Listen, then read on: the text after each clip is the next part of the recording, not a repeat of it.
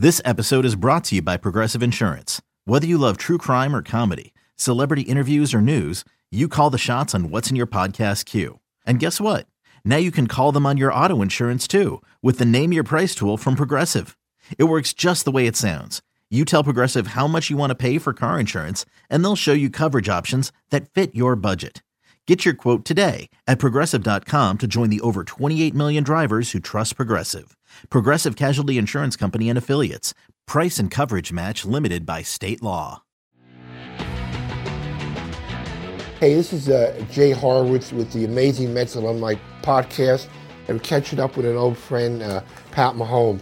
Pat, you know, the name Mahomes has been all across the sports pages the last couple of years, but I wonder if Met fans uh, re- realize that 20 years ago, you know, Pat Mahomes was a key part of the 1999 um, wildcard team, and you helped the Mets get to the uh, playoffs for the first time in 13 years.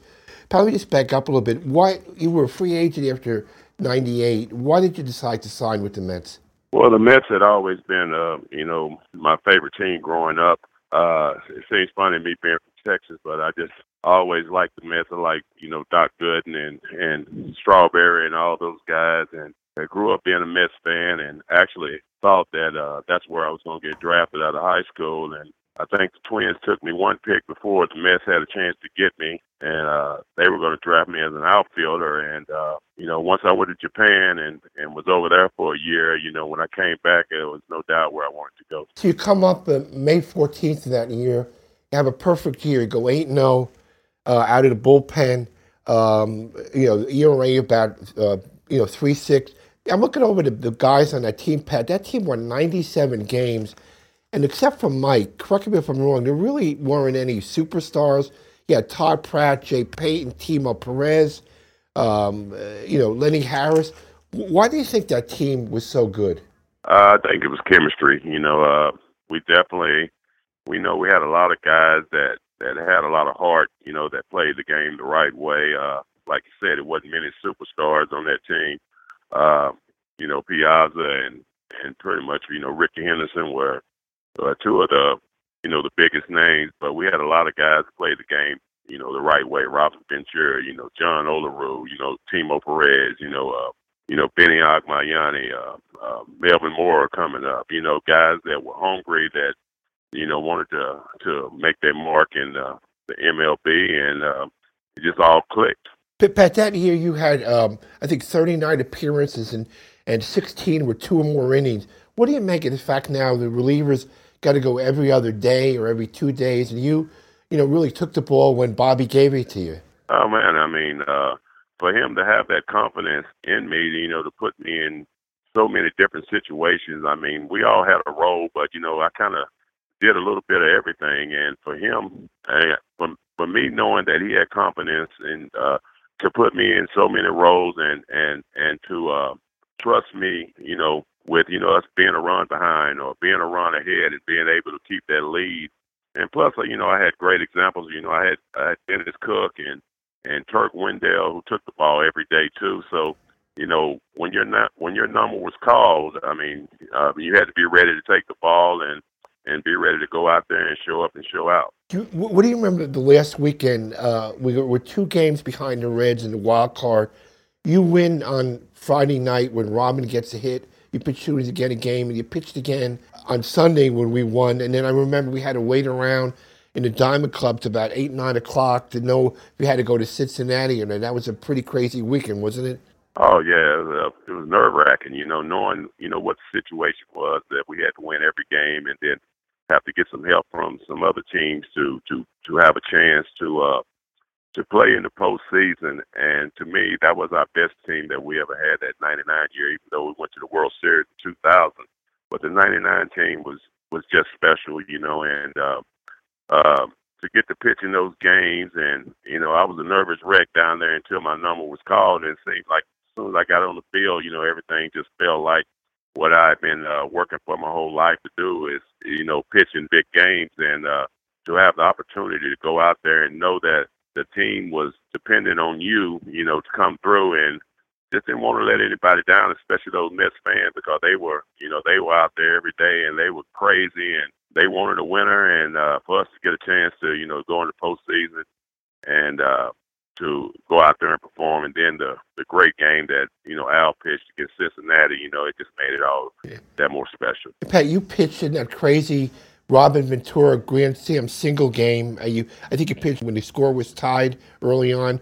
That had to be a pretty nerve wracking game too in the LCS against the Braves. Oh man, it was crazy. I mean, um, probably the, the most exciting game I'd ever been in. You know, uh, especially for it to end the way that it did. I mean, it just made it, you know, that more special. And after that game, have told told me that we weren't going to go to the World Series and win it, I'd have bet everything that I had that we would have. And uh, then, you know, to get to pitch Game Six and come in in the first inning, you know, down, you know, four, you know, three or four nothing, and and then pitching four innings there, and and telling Bobby, hey, don't pinch hit for me. You know, I'm, I'm gonna keep the score right here. We just got to score some runs. So you know, it was all just a crazy, crazy season. Yeah, it's, uh, Patty, you played all sports in, in high school. Uh, you know, you I, I think you were all state in basketball and baseball, played football. What impact did your career have on your son? in 11 years you played. Do you think he got into it because of you, or I, you know? I remember, you know, Patrick, you know, running around in the outfield, uh, catching fly balls during the playoffs. Do you think your impact, you know, your career, you know, kind of swayed him to go play pro sports? Oh yeah, no doubt. I mean, uh, he came out. I mean, he came out when he was born. I mean, he, I mean, he always had a ball. So I kind of knew that by the time he got to that age at five, I, I uh, people thought I was crazy, but I was telling them, I said, dude, this dude's gonna be a professional athlete. He's gonna be a first rounder. Now I thought it was gonna be baseball, but um, you know, playing all the different sports, and you know, he played them all. And I think what is unique about what he did was he combined all three of them and put it into you know his his play style, the way he plays football, and that's why he's so unique and and can do a lot of things that people haven't seen because he used you know his basketball, he used his baseball, you know the way he threw the ball from shortstop side on all the different arm angles, and he incorporated all that into his position at quarterback, and I think that's why he's been so successful yeah. so far. It's, it's a pleasure watching him. I remember we got we got a big thrill over here. I forget what what one it was. But we after one of the uh, football games, he was wearing your uniform twenty three, doing his interviews, which was a big uh, was great. I mean, do you do you guys follow Mets at all still? I mean, does Patrick have a chance to follow him? Oh yeah, I mean he he, he he's still a big you know Mets fan and and all that and uh when he wore that jersey that day, you know, I had no idea. You know, he showed up at the field with it, and uh, and in the interview after, we said, you know, it was his first prime time game, and uh,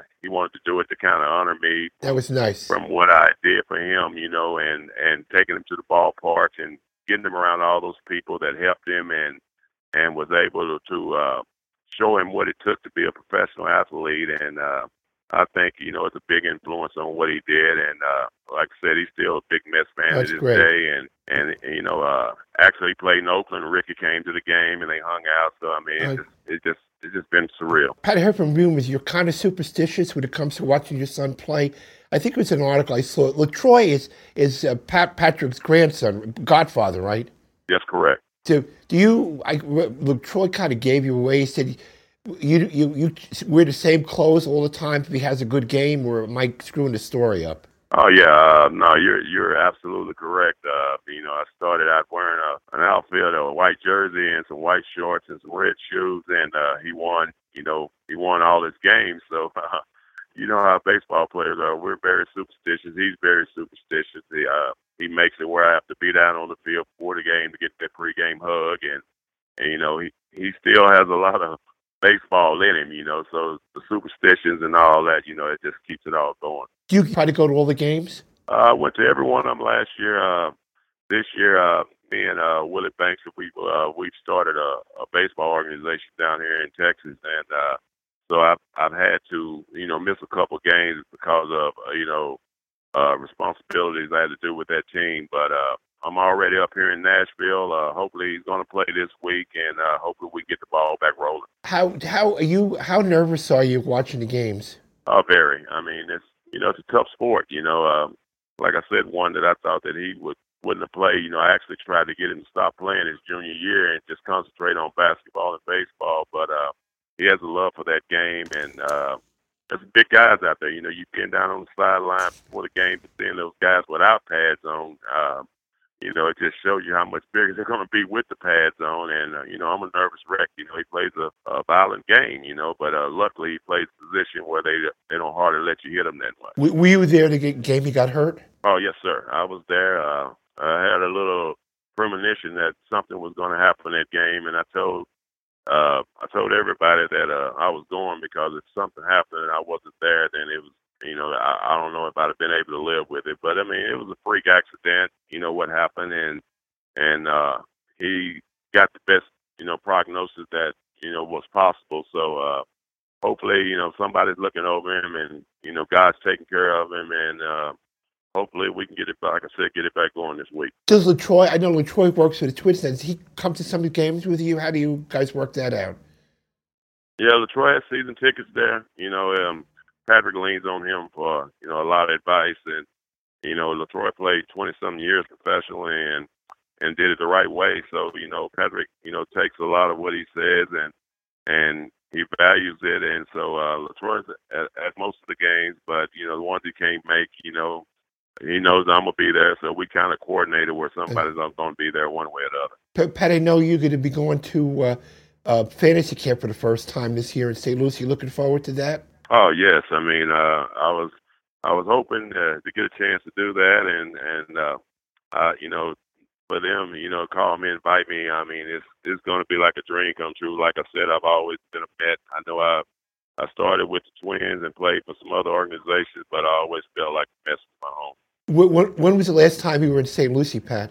Oh man, it's been a while. Uh, um, probably uh, 2006, I think it was, was the last time I was there. Uh, I went spring training with the Mets, and uh, or maybe 2005. But I got traded to the Dodgers the last day of spring training. But that was the last time I was there. It's grown. We have more restaurants. We have a Japanese steakhouse. We have uh, a couple of movie theaters, so it's, it's, it's grown up. Hey, listen, uh, Pat, I really appreciate your time, and tell Patrick all of, all of the fans of the Mets here are pulling for him, and I hope the Chiefs go all the way this year. I look forward to seeing you in fantasy camp. Yeah, I can't wait to get there, and I would definitely tell him. Thank you, Pat. Thanks for your time. All right, thank you, Jake. Thanks Pat. Bye. Hey, Rob Bradford here. You guys know I'm always up for a good MVP story, and one of the best stories is Wasabi Technology. Wasabi is the world's hottest cloud storage company and it's become the go-to provider for professional and collegiate sports teams including 20 major league baseball teams like the Red Sox and NHL teams like the Bruins and Vancouver Canucks. Even the Liverpool Football Club is getting in on the Wasabi action. So, why is Wasabi the MVP? Well, Wasabi was purpose-built to free businesses from skyrocketing storage costs and unpredictable transaction fees that the Amazons of the world are charging. In fact, Wasabi is up to 80% less than those hyperscalers and doesn't charge a cent for businesses to access their data. From Wasabi's AI enabled intelligent media storage, Wasabi Air, to the industry's only cloud storage service with triple protection against cyber criminals, data deletion, and ransomware, Wasabi's taking the lead in driving innovation in data storage and helping sports teams to unleash the power of their data. Wasabi, another Boston based championship team.